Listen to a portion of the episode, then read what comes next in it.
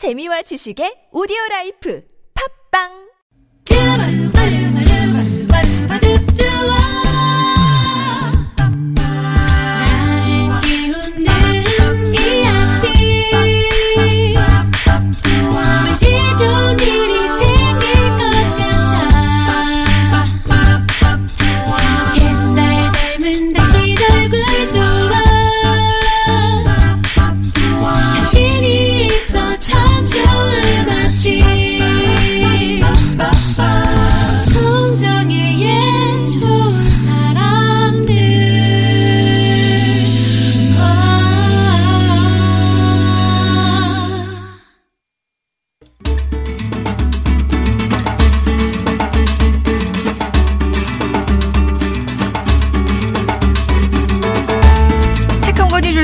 것의 범위는 어디까지일까요? 어떤 사람은 책을 통해 살아갈 힘을 얻기도 하고, 어떤 사람은 책을 통해 삶의 방향을 수정하기도 하고, 또 어떤 사람은 책을 통해 영혼을 살찌우기도 하는데요.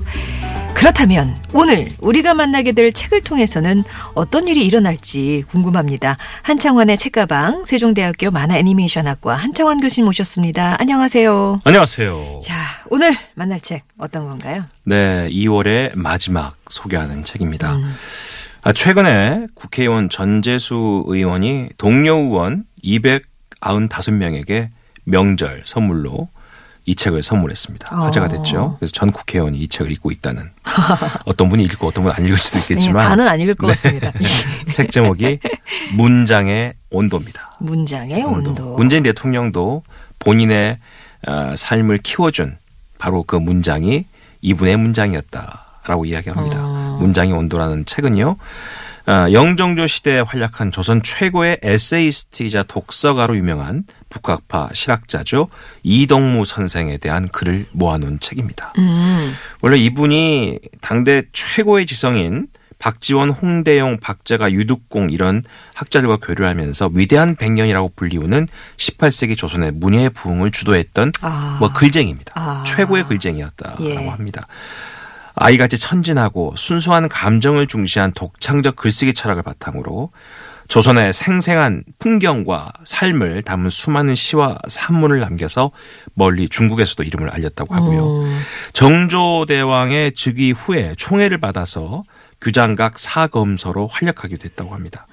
1792년 개성적인 문체 유행을 금지시키는 문체 반정에 휘말렸음에도 사후에 국가적 차원에서 유고집 아정 유고가 간행될 만큼 대문장가로 인정받았다고 하지요. 이 책은 그가 쓴 여러 가지 책 중에서 두 권의 책 이목구심서와 선귤당 농소에 나오는 좋은 글들을 모아서 해제를 붙여서 함께 쓴 책입니다. 예. 그러니까 원래 이제 한문으로만 된 그러니까, 문장들이죠. 예, 그 예. 문장을 한정주 고전연구가께서 이분이 또 전공이 바로 이 이동무 선생이에요. 그래서 이동무 선생의 글 중에서 우리한테 지금 적절하게 맞는 문장들만 골라주시고 그걸 우리나라 말로 푼 다음에 그걸 또 본인이 해석까지 해서 어려운 책은 절대 아니고요. 책을 읽다 보면 아 문장이란 거는 이렇게 쓰는 거구나.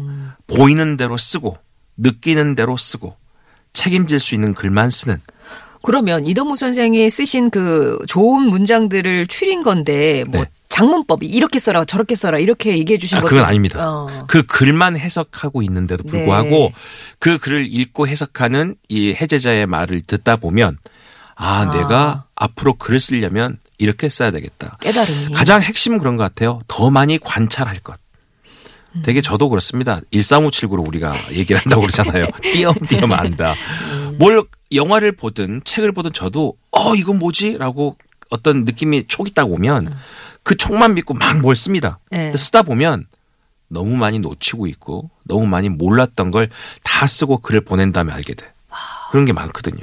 어떤 풍경을 봐도 우리는 그냥 와 좋다 라고만 생각하지 나한테 왜 그 풍경이 좋았다는 느낌이 생겼는가에 대한 원인을 정확하게 파악하지 못한 채 그 느낌만을 어떻게 쓰려고 미사고를 갖다 붙인다는 거죠. 네. 그런데 이 이동무 선생의 글을 쭉 보고 있으면 아주 건조합니다, 글이. 근데 그 건조한 글의 의미가 뭐냐면 하나하나 눈에 보이는 거를 다 설명을 합니다.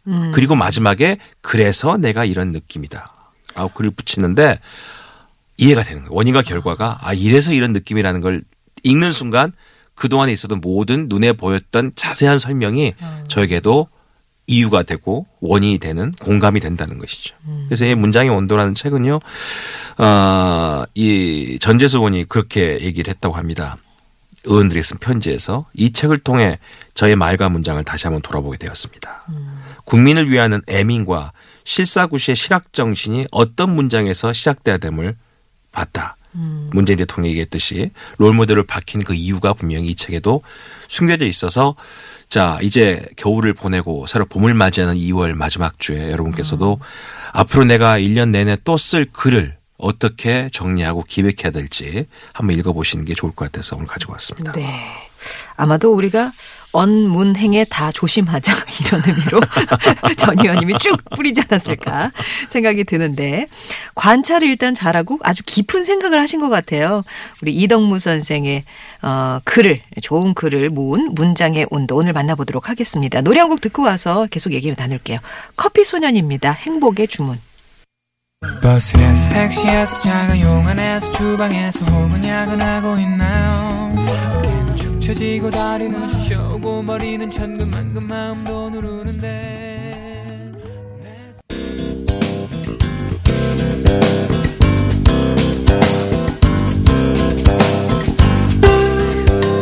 월요일에 만나는 좋은 사람들 한청원의 책가방으로 함께하고 있습니다. 오늘 만나고 있는 책은 얼어붙은 일상을 깨우고 고유의 아름다움을 찾아줄 훌륭한 지침서 이덕모 선생의 문장의 온도 함께하고 있습니다. 이 책을 보면은 목차에서도요. 예. 그 문장이 어떤 문장을 고려 선택해 놨는지가 음. 보여집니다. 들어가는 말에 이 고전 연구 한정주 씨께서 하신 말씀은 일상의 아름다움을 담은 따스한 문장들이다. 이렇게 음. 이야기로 시작하고요. 총 6장으로 이루어져 있는데 1장의 제목이 글을 쓰듯 그림을 그리고 그림을 그리듯 글을 쓰고 이렇게 되어 있습니다. 2장에는 내 눈에 예쁜 것. 3장은요. 마음이 밖으로 드러나는 곳. 4장은 세상에 얽매이거나 구속당하지 않겠다. 5장은 내 마음속 어린아이가 얼어붙은 세상을 녹인다. 6장은 온몸으로 글을 쓴다는 것. 이 여섯 가지 문장만 보더라도 아, 이 책의 내용이 어떤 온도를 가지고 있겠다라고 생각이 들지요. 저도 처음에 책 제목에 문장의 온도 처음에는 책 제목 보고도 참 잘 붙였다 제목을 라고 생각을 했는데 읽다 보니까 왜 그랬는지를 공감하게 되는 부분이었습니다. 예. 그러면 들어가는 말 일상의 아름다움을 담은 따스한 문장들로 시작되는 한정주 고전연구가의 에, 책을 번역한 이유에 대해서 읽어드리겠습니다.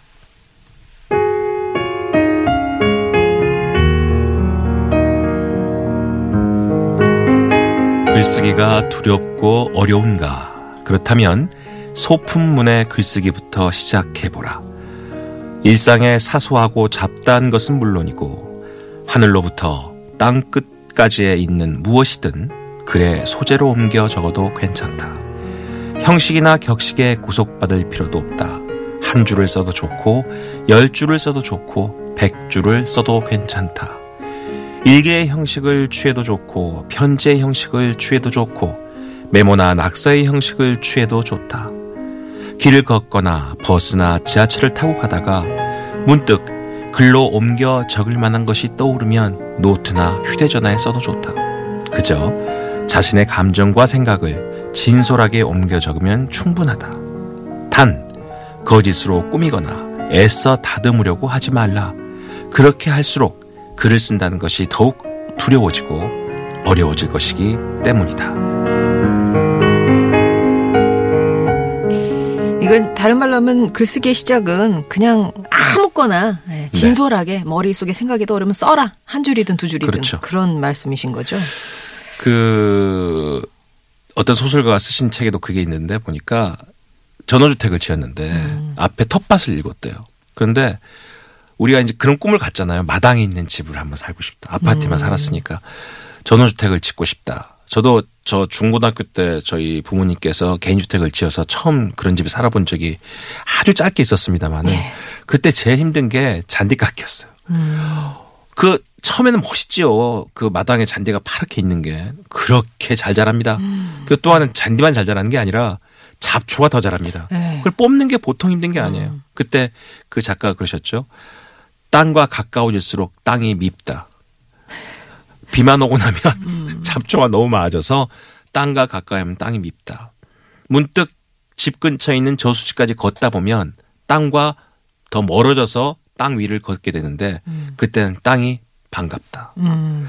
근데 그 현상을 가만히 그 글만 보면 아무런 미사구가 없습니다. 그냥 내가 느끼는 걸로 썼는데도 우린 그걸 보고서 느끼죠. 네. 아, 땅이라는 게 가까워질수록 미워질 수도 있고 멀어질수록 예쁠 수도 있구나. 그런 것처럼 솔직한 것, 바로 그런 경험을 함께 할 수 있다는 걸 보여주는 게 살아있는 길이고, 살아있는 글이고, 따뜻한 글이다. 이렇게 되는 것 같습니다. 이제 그러면서 이제 한 줄 한 줄 문장들을 설명을 하는데요. 책을 사보시면 늘 느끼시는 첫 장, 첫 번째 글. 그게 어떻게 보면요. 책을 편집하는 분들은 이 책의 민낯입니다. 첫 시작. 저는 그 글을 제일 주의 깊게 보는데, 아, 첫 번째 글이 복숭아꽃 붉은 물결이라는 글입니다. 네. 한 시를 쓴 거를 성귤당 농소에 있는 한 시를 이제 이 저자가 축 풀어 썼습니다. 3월 푸른 계곡에 비가 개고 햇빛은 따사롭게 비쳐 복숭아꽃 붉은 물결이 언덕에 넘쳐 출렁인다. 오색빛 작은 붕어가 지드러미를 재빨리 놀리지 못한 채 마름 사이를 헤엄치다가 더러 거꾸로 섰다가 더러 옆으로 눕기도 한다. 물 밖으로 주둥아리를 내밀며 아가미를 벌름벌름하니 참으로 진기한 풍경이다. 자기가 바라보고 있는 한 앵글 속의 초봄의 모습을 그냥 있는 그대로 쭉 풀었습니다. 음, 그림 그리듯이 그- 그렇습니다. 쓰셨네요. 예, 네. 예, 예. 자, 이동무의 이 미학적인 문장을 보고서 이렇게 이야기하시죠. 그림을 그리면서 시의 뜻을 모르면 색칠의 조화를 잃게 되고 시를 읊으면서 그림의 뜻을 모르면 시의 맥락이 막히게 된다. 음. 글을 읽을 때 그림이 그려지면 그 글은 진실로 좋은 글이다. 글이란 마음으로 그리는 그림이기 때문이다. 정답이죠. 좋은 글을 들으면 그림이 머릿속에 그려져야. 그려져야 되는군요. 네, 그렇습니다. 어. 그래서 그 글을 읽을 때 그려지는 그림이 있는 글이 살아있고 진실로 좋은 글이다. 어. 글을 쓰듯 그림을 그리고 그림을 그리듯 글을 써야 할 까닭이 바로 여기에 있다라고 이야기합니다. 예. 18세기 조선은 진경 시대의 전성기였대요. 이 진경 시대를 조선 왕조 후기 문화가 조선 고유색을 한껏 드러내면서 난만한 발전을 이룩했던 문화 절정기를 일컫는 문화사적인 시대구문의 명칭이다 이렇게 최완수 씨는 얘기하고 있는데 결국 뭐냐면 이 진경 시대 진정한 경치와 글이 가장 꽃피우던 문의 부흥 시대가 영정조 시대였다는 이야기인데 또 정조대왕 때 화가 그림이 많죠. 그 화가 이야기도 많고 드라마도 많고 영화도 많지만 그런 것처럼 우리가 또 신윤복 이 선생의 그림을 보면 글이 있다는 거예요. 거기 안에. 네, 그 안에. 아. 그래서 어디 처마 밑에 숨어 있는 처자의 장옷 그림을 보면 어. 그가 누구를 기다리는 마음이 시로 나올 수 있다. 아, 그림을 보는 순간 막 내가 거기에 대해서 글을 글을 쓸쓸수 있다. 그렇죠. 아. 그런 게 그 정도로 글과 그림이 함께 있어야 된다라는 이야기를 이 책은 시작과 함께 하고 있습니다. 예. 가슴이 툭 떨어진 느낌이지요. 네. 음. 두 번째는 매화꽃 피고 차 끓는 소리 들리고라는 글인데요. 세상사에서 벗어난 선생이 있었다. 만 개의 봉우리가 우뚝 솟은 깊은 산속 눈 덮인 초가집에서 등불을 밝히고 붉은 먹을 갈아 서책에 동그랗게 점을 찍는다. 오래된 화로에서는 향기로운 향연이 하늘하늘 피어올라 허공으로 퍼져 화려한 공 모양을 만든다. 하, 가만히 한두 시간 감상하다가 문득 깨달음을 얻어서, 얻어서 웃곤 한다. 오른쪽에는 매화가 일제히 꽃봉을 터뜨리고 왼쪽에는 차가 보글보글 끓는 소리가 들린다. 솔바람과 회화나무에 깃든 빗소리는 더욱 정치를 돋운다. 이게 초봄에 우리가 느낄 수 있는 화- 그 풍경과 바람과 향기와 공간에 대한 설명을 하고 있는 것이죠. 예. 매화꽃이라는 겁니다. 매화. 우리가 이제 매화가 매실나무 꽃이죠. 그래서 이제 매화주, 매실주 뭐 이렇게 또술 얘기한다. 이렇게 얘기하는데 이 매화꽃이라는 게 어떻게 보면 계절을 여는 꽃이라는 거죠. 네. 벚꽃과 함께 개나리와 함께 봄을 여는 꽃. 그래서 졸업가 졸업 노래 중에 그, 그런 부분 있잖아요. 매화꽃 피는 교정에 다시 오소서. 어. 그게 이제 뭐냐면 당신이 떠나갔던 그 시간에 다시 한번 이 교정에 와 보소서라는 겁니다. 음. 저도 한 번씩 고향 가보면 그 고등학교 앞을 이렇게 지날 때가 있어요. 그러면 저도 모르게 가슴이 뭉클해질 때가 있습니다. 어. 아, 저기를 내가 그 그래 그래. 젊을 때 어. 정말 열정과 패기밖에 없던 10대 후반에 다니던 그 친구들과 함께 다니던 저 학교가 저기 있구나. 학교는 많이 바뀌었습니다. 한 번씩 네. 가보면 학교는 많이 바뀌었고 강의실도 교실도 똑같은데 책상이 반으로 줄었어요. 아. 70개씩 있던 그 빡빡한 교실이 아니라 학생 수가. 30개밖에 없는 거예요, 예, 책상이. 예, 예. 그래서 제가 이제 저 은사님들한테 그러죠. 지금 이제 교장 교감하고 계신 은사님들한테. 아, 선생님, 저희 때 70명이 들어가도 꽉 차던 교실이 이제 30명 가르치니까 참 여유로우시겠어요. 음. 그때 선생님이 그러십니다. 지금도 꽉 찬다. 애들이 그만큼 컸다라는 거죠. 커서 꽉 찬다. 이렇게 말씀하신 거 보고 학교는 여전히 살아있구나. 바로 그게 매화꽃 교정이라는 겁니다. 음. 라는 거고요. 벌과 벌집이라는 글이 있는데 본인이 벌을 관찰하기 시작합니다. 그러니까 벌이 꽃을 찾아서 꿀을 거두면서 어떻게 모아서 벌집에다가 꿀들을 모으는 과정을 일일이 보십니다. 음. 그리고 나서 그걸 다 적습니다. 하나하나 그 단계를. 그리고 이렇게 얘기하죠. 무릇 벌이 모두 완전한 형상을 이루고 나간 뒤에 비로소 그곳 그 속에 꽃으로 꿀을 만들어 채워 넣었다. 이를 이루는 순서와 차례가 분명하고 또한 단단하고 치밀하다.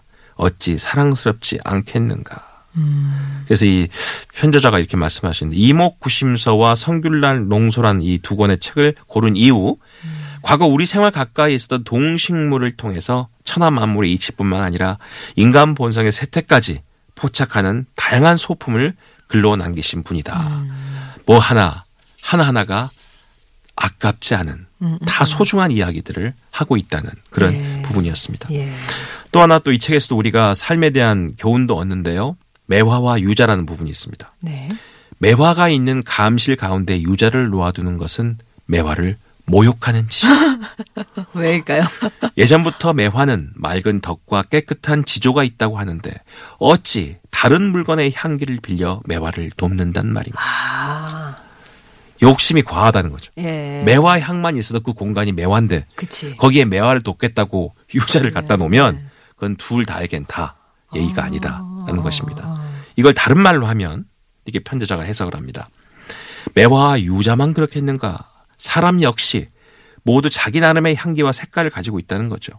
다른 향기에 나의 향기가 덮이고 다른 색깔에 나의 색깔이 묻히는 곳에는 애초에 나아가지 않아야 한다. 음. 마땅히 자신의 향기가 더욱 진하게 퍼져나가는 곳, 자신의 색깔이 더욱 선명하게 빛을 발하는 곳에 자리해야 된다. 음. 근데 사람 살다 보면 다른 향기가 더 좋다고 자기 향기 지우고 네. 다른 사람 색깔이 더 빛난다고 그 색깔 뒤에 숨고 이런 사람들이 많다는 거죠. 그게 정말 어리석은 일이다라고 설명하고 있습니다. 네, 네. 무릇 자연의 이치가 이와 같은데 자연의 일부에 불과한 사람 역시 무엇이 다르겠는가? 자신의 향기와 자신의 색깔이 있는 공간에 자랑스럽게 나서라. 그게 아마 이 책이 주는 중요한 문장의 지침이 아닌가 싶습니다. 예. 그러니까 그 발췌했다는 이목구심서나 선귤당 농소 같은 경우는 이덕무 선생의 그러니까 소품 소품들을 모아놓은 책인데 예, 예. 그 글들이 가장 대중적이고 아. 우리의 삶을 반영하는 글의 온도가 풍부하기 때문에 정말 많은 책을 남기신 분인데 네. 그 중에서 이 두 권을 골라서 그 두 권 중에 우리가 읽고 공감할 수 있는 글들을 쭉 모아서 이렇게 해석을 해 놨습니다. 네. 글을 잘 쓰고 싶으십니까?